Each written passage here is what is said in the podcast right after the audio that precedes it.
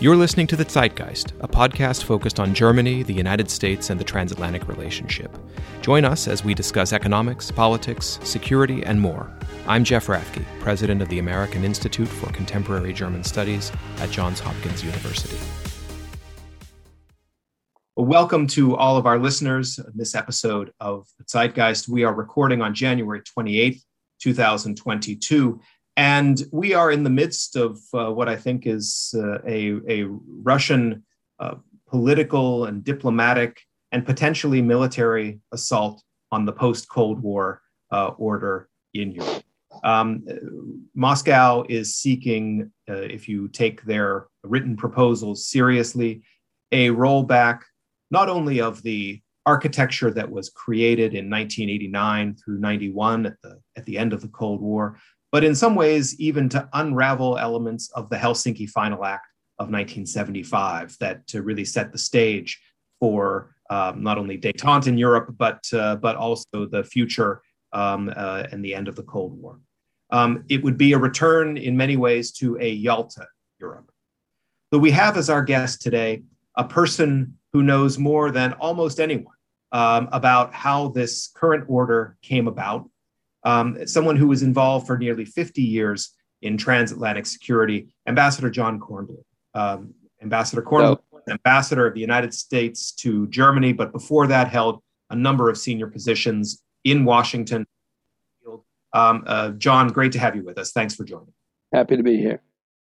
And um, as it so happens, uh, John Kornblum is also an AICG, AICGS trustee, of which we're very proud.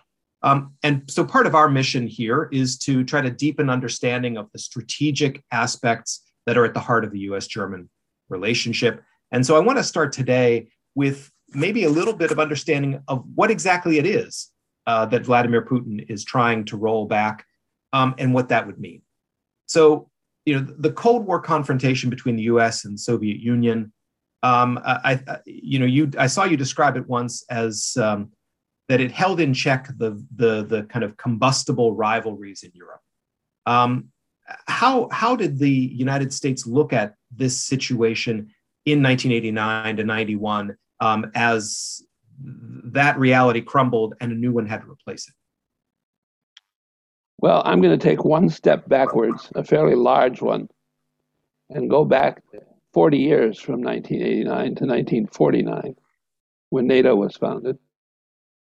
This is an important date because it represented the first permanent commitment of the United States abroad, the first commitment of the United States to a, a political uh, organization uh, outside of our shores. You might say the UN was, but I'm talking about a specific one. And also the first time that we had actually guaranteed the security of anybody else. So it was a very big thing. And then for those who have read a little bit of history, you know that there were major battles which went on in Washington between 1945 and 1950 over exactly what this world was that we were creating. The reason I mention it because although there were differences of points of view, there was one thing that everyone seemed to agree to at that time. And that was our goal was to return Europe to its quote normal place, earned place as one of the major forces in the world but to suppress the aggressive, maybe even warlike tendencies in Europe through first an American presence, but also through multilateral cooperation. So this was the beginning of the war, the, the era of multilateral cooperation. So when we looked at the world in 1989 through really through 2000, that was a period of a decade in which this system that we have now was built. I can tell you, as somebody who was there, that we looked at a system which would help Europe rebuild to the point where it was an equal, independent, and influential partner. And uh, there's lots of things we can go into the details. The, the structures were carefully thought through. We achieved all of them, and they actually held for quite a long time. They're still holding in many ways. But the important point here is that the American approach to Europe has always been a dynamic one. And as we went into the 1990s, our goal really was to set up a system where Europe would then gradually become a equal, some uh, sort of independent, supportive power in the Atlantic world. And you know, I think some people try to characterize the U.S. approach to uh, to Europe as as being essentially an ideological and an idealistic one. But I think what one one of the things you're saying, John, is that it was actually an uh, you know a, a deeply realistic uh, one. How to suppress volatility uh, in Europe and create a system um, that would allow um, uh, development. It was deeply realistic, and the ideology came later, of course. When all this happened, there wasn't really yet anything called the Cold War. There was a Soviet threat because they had demonstrated it through the Berlin blockade, through Greece, through other things, through the uh, forced communization of much of Eastern Europe. So, uh, but the, there was very little ideology into it other than the basic American feeling for freedom and democracy. There was no real ideology. The ideology came really after the Korean War. And the Korean War changed things rather fundamentally. That's a fact that's not really um, considered in the dialogue very much. But the Korean War moved us from a, shall we say, a dynamic Europe building strategy to a very clear black white strategy. Here we are the good guys, there's the Russians, they're the bad guys.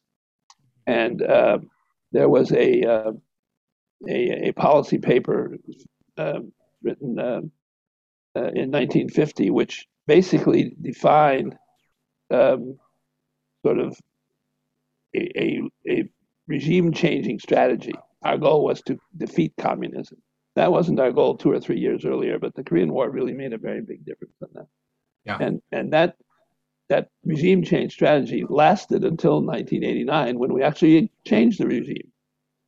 And and then we get into a different era. But for a long time, we really were in a sort of a major confrontational strategy.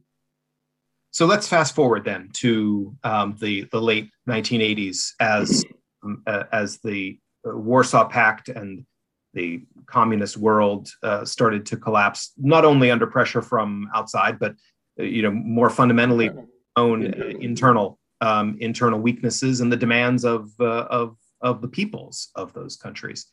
Um, the the task that I think everyone is aware of today um, was the how to deal with Russia because we're still dealing with Russia. Um, but that wasn't the only task uh, at the time. I mean, there was also this vast expanse between West Germany um, and Russia or the Soviet Union um, that also had its own aspirations, animosities, and desires. So, how did you and your diplomatic colleagues uh, in, in Washington and in the West approach that? Was it a question, first and foremost, of how to deal with Russia or more complicated?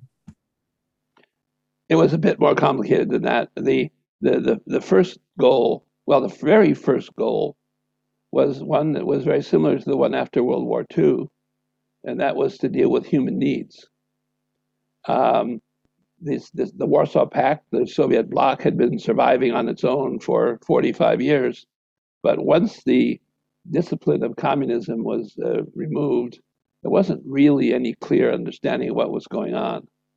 And one of the chapters, which I wish was being more uh, stressed at the moment was the fact that literally hundreds, if not thousands, I don't know the exact number, of Americans, Germans, French, British went to Russia to help them rebuild.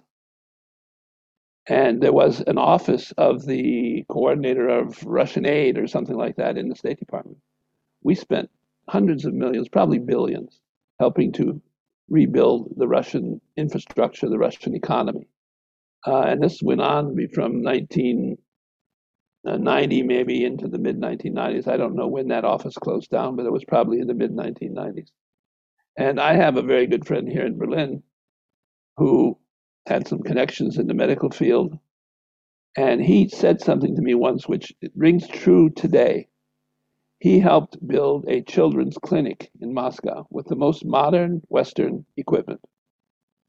And he went there for a dedication, and the chief, the Chefarzt, as they would say, of the place, gave a nice little speech.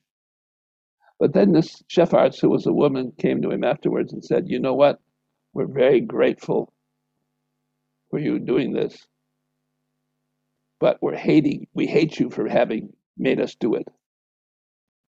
And this is maybe the kind of feelings we're getting out of Putin right now. I'll never forget that example he gave us, because this is a time when the West was just pouring Russia with aid and pouring Russia with well meaning people. I had a friend in Brussels who was from, you know, I don't know, Nebraska, Iowa, someplace, had never even been to Europe. And he just said, These Russian people need help. And he went there. And so that's part of it. The second part of it was, of course, the geopolitical. And we had a pretty clear plan that we had worked out, which in fact we did carry out. But I think it, another very important point is the London summit of 1990, which was the first post Cold War NATO summit. We issued a very long de- declaration, much of which I had written myself. And, and what did what did it say? First, it said Russia and Warsaw Pact countries are no longer our enemies, we are friends. Secondly, it said, we want to help you to build up your, your countries, your economy, and your political system. And thirdly, it said, we will work out any arrangements which you feel are necessary or are useful to maintain your security. There was not one word mention of NATO enlargement there. We weren't thinking of it then. Others were, by the way, but we weren't at that time, those of us on the ground. And it was really a very outstretched hand to Russia and the Warsaw Pact countries. We know now that the Warsaw Pact countries were at the same time lobbying already with uh, American congressmen and even at the White House for uh, a, a, an accelerated expansion of NATO. But that was not the policy of NATO at that point and not the image that we projected in 1990. So anybody who's talking about um, how we had to promise them we weren't going to enlarge and everything. I don't think it happened, but the fact is, it wasn't even an issue.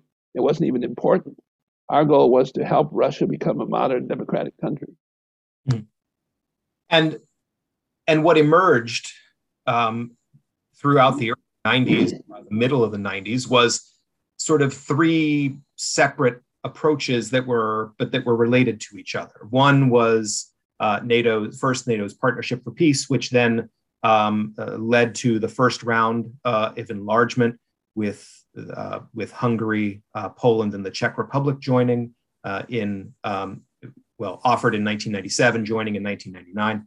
Right. And also the enlargement of the European Union, which took a little bit longer to happen, but also moved roughly in, in parallel. And the creation of the Organization for Security and Cooperation in Europe, um, as a uh, an organization to bring together all European countries, um, including Russia and also the former Soviet uh, uh, republics. Uh, so, how did how did you and your colleagues see that solution um, and its durability? Um, did did you think this would this would solve uh, Europe's problems for for all time? No, we didn't. I didn't anyway. And I think most of the people who I worked with, including I think President Clinton, didn't see it that way. But we saw the importance of maintaining stability. And, and this had become part of our own approach, even though, as I said earlier, it hadn't been part of the first American approach. We believed that there should be multilateral institutions which guaranteed this stability. In other words, one of the important parts of the post Cold War settlement, which took place in the 1990s, was the United States signing on really totally to multilateralism, which had never really been in our tradition before. And so we we believe we set up a structure and we worked hard and we achieved it, which included, as you just put it, uh, NATO, the European Union, and the OSCE. It was called CSE. Then we actually changed the name as part of the uh, strategy. And this was supposed to be sort of in steps. There was the basic military security of NATO allies. There was the broader economic, social, political support and integration given through the European Union. And there was the pan European, if you wish to call it that, security structure where everybody could be a member and where everybody could talk about exactly the issues that Putin is now upset about. And so, and, that structure held really for about 20 years without too much difficulty. Uh, and it was meant, in fact, to give Russia a stake in this system. And I should add here also, of course, you know, there was one of our one of the parts of the structure was the, the NATO Russia Council. And there, as I think I've mentioned to you before, I feel that we probably misjudged the importance of the NATO Russia Council. And the NATO, NATO allies didn't treat it as we who had set it up thought it should be treated. We wanted it to be almost a parallel North Atlantic Council with all the staffing, all the ideas, all the goals.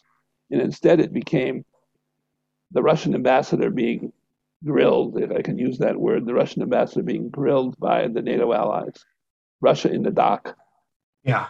So actually, I think this is a great uh, point to to to move, shift in that direction because um, you know you and I have had uh, been in touch uh, offline, as they say, um, and I uh, we were discussing an article that appeared by uh, authored by Angela Stent, um, well-known uh, observer of Russia and, and Germany and and U.S. foreign policy, and one of her central arguments, you can read this in Foreign Affairs, is that the United States, uh, along with its European allies, um, designed this security architecture you just described.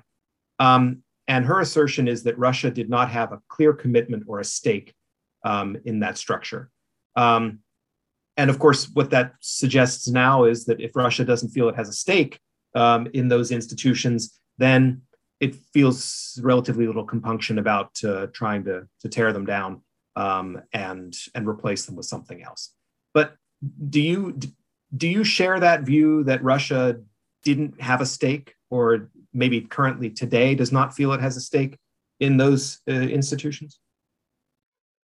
I would say that we probably misjudged what was necessary to give Russia a stake.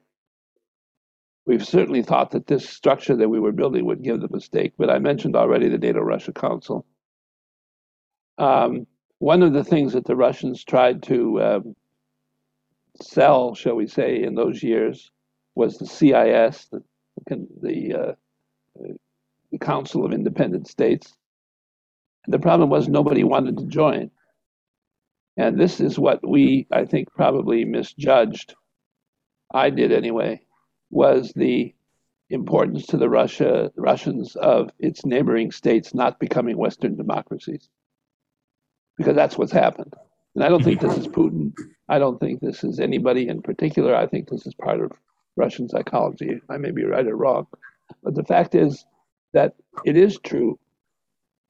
We started surrounding them with Western democracies. And of course, Ukraine is the biggest example right now, but the Baltic states, for example, Georgia, uh, uh, Armenia to a certain extent, uh, although it's fallen backwards a bit, and so they were they were starting to get very worried in a way that probably if you're not Russian you don't really understand why they were worried but they were worried that there was something called west the west who was surrounding them. I, and I think we I can say that I'm speaking only for myself. I think that I didn't understand that at that point that that would be a problem. Our goal was of course to shall we say flood the zone with western uh, democracies and so far we've succeeded quite well. But we didn't, I think, realize what a major uh, threat that would seem to be to Russians. And then if you come with a leader like Putin, who is not only Russian, but he is a special kind of Russian, grown up in the KGB, he doesn't trust anybody. He wants control. He doesn't trust the West at all. So if you take those two things together, that's probably a pretty powerful mixture. Mm-hmm, mm-hmm.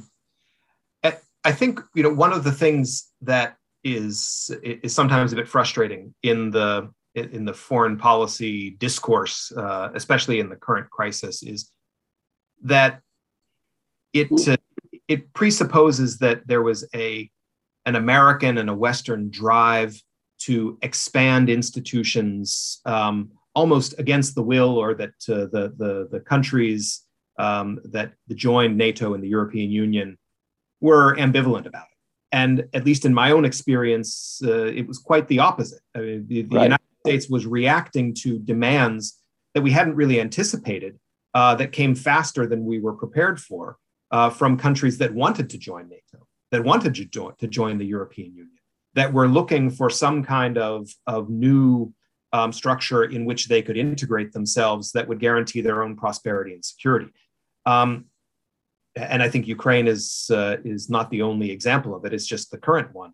Um, know, so Russia is trying to coerce uh, Ukraine to to give up on what has been a pretty consistent set of priorities, um, uh, even if you leave aside NATO. If you look at the European Union and integration with uh, with uh, with the European economy um, for decades. Um, uh, so, uh, do, do you think Russia will be able to achieve this through coercion? Um, and how what should the United States and its partners be doing against it? Well, I don't think they'll be able to achieve it through coercion but they might cause lots of disruption and even confrontation in the meantime. Uh, as we say all the time, but unfortunately never quite put it together, the world is changing dramatically. And the real implications for Russia of Putin's behavior aren't even a war, although how, how horrible that would be all of the Russian young men who are sitting out in the cold right now, waiting to see whether they're going to get shot at. I mean, it's a terrible situation for them too. But the real implications are going to be: Does Russia have a chance of integrating into the modern digital global world or not? And the answer right now is no. And if he were to go carry out his threats and uh, start some kind of war with this, their chances of integrating would be even less. So I think that we've we've gone beyond the goals and the emotions of the 1990s. That's after all almost 30 years ago.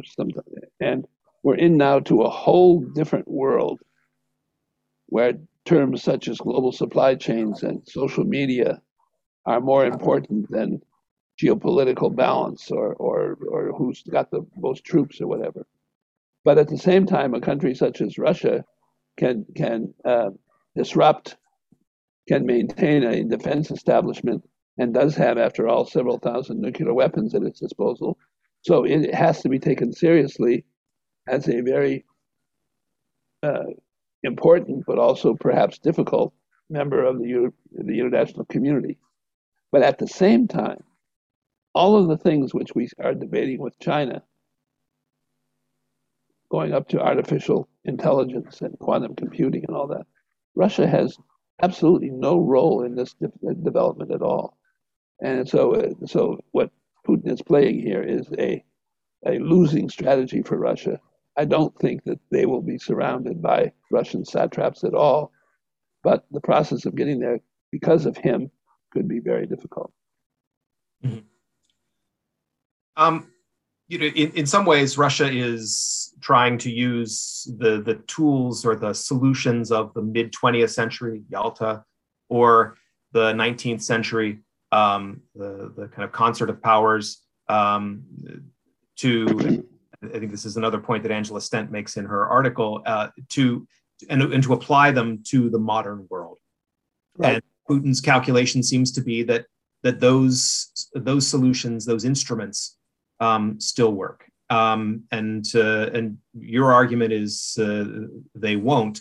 Um, that also presupposes that the United States and the G7 and the, the Europeans are going to be prepared, uh, if necessary, to impose really significant costs. How confident are you that uh, that Germany, for example, um, is going to carry through on those kinds of commitments. So, you know, these days in Washington, there's plenty of speculation and hand wringing about whether Germany is as committed as you know the Biden administration would like them to be to these goals. Right. Well, this is the one of the main questions which has come up many times over the past 30 or 40 years. And that is where is German psychology in this post war, now I mean post 1945, but also post Cold War world, uh, are they a country which wishes there to be a dynamic development in Europe, including with Russia? Or are they a country which uh, believes in stability über alles, as people say? I tend to be on the stability side. I've lived and worked, I've done I've had more roles in Germany than almost anybody can imagine, from diplomat to member of company boards to working in companies to being a member of a German family, et cetera, et cetera. I have gone from start to finish. And I think that the major emotion in Germany remains stability. And so they are, Germany is a country which does not like to take risks. It's a country which uh, feels very uncomfortable if other people take risks. That's part of the reason that there's sometimes a debate with the United States. It's a country which believes that uh, the tried and true methods of stability are those which should be maintained. And here you see this most clearly in the Euro debate. It has nothing to do with the United States. The Euro debate is really between countries who pay their bills and show up early in the morning and work, and the German picture of countries who retire at 50 and uh, sit around and drink coffee all day and don't do anything. That's that's not a very overdone stereotype. And so the, the whole future of Europe really depends on, on how Germany adjusts to these changes. And as we can see in the half a dozen, shall we say, major issues we could discuss, Germany has in fact um, not been very much in line with its European partners for some time. And this Russia threat, the, the Putin strategy, of course, is the most dramatic but it's only one of, of many which are on the table right now. Mm-hmm.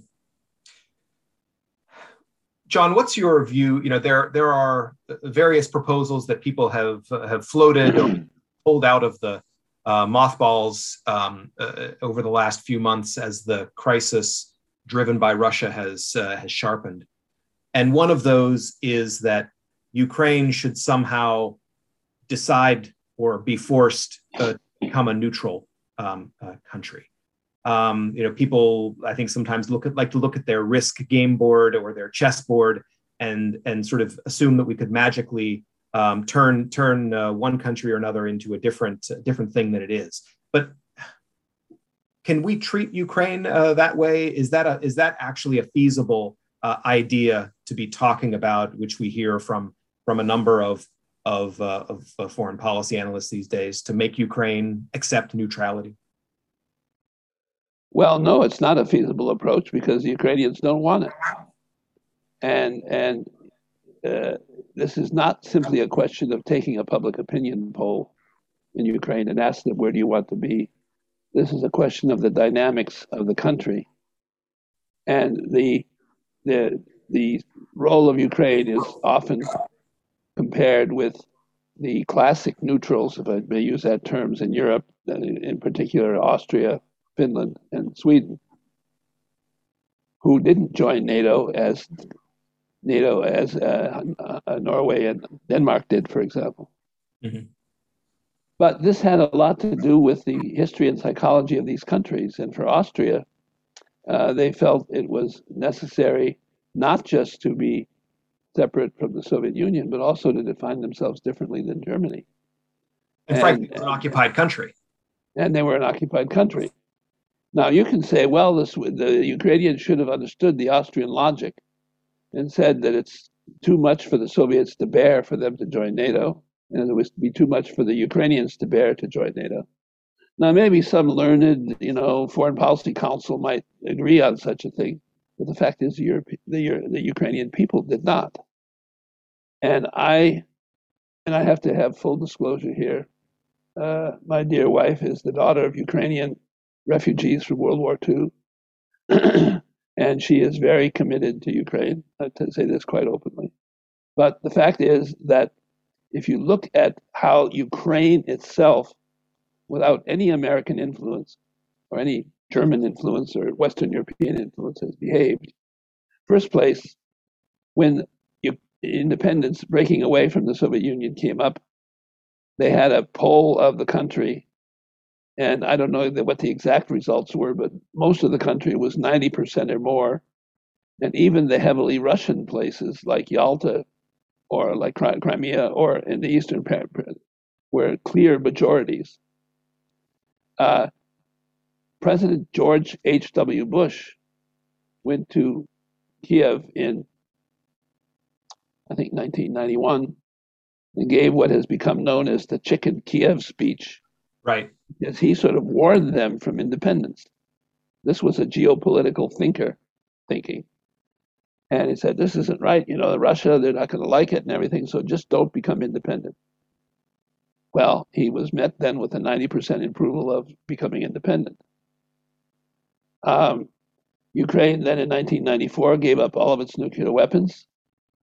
which it could have kept had they had if they had them now, they'd be in a whole much better situation. I'm sorry to say, but they felt that this was part of the price they would pay for getting along with Russia and getting along with the world.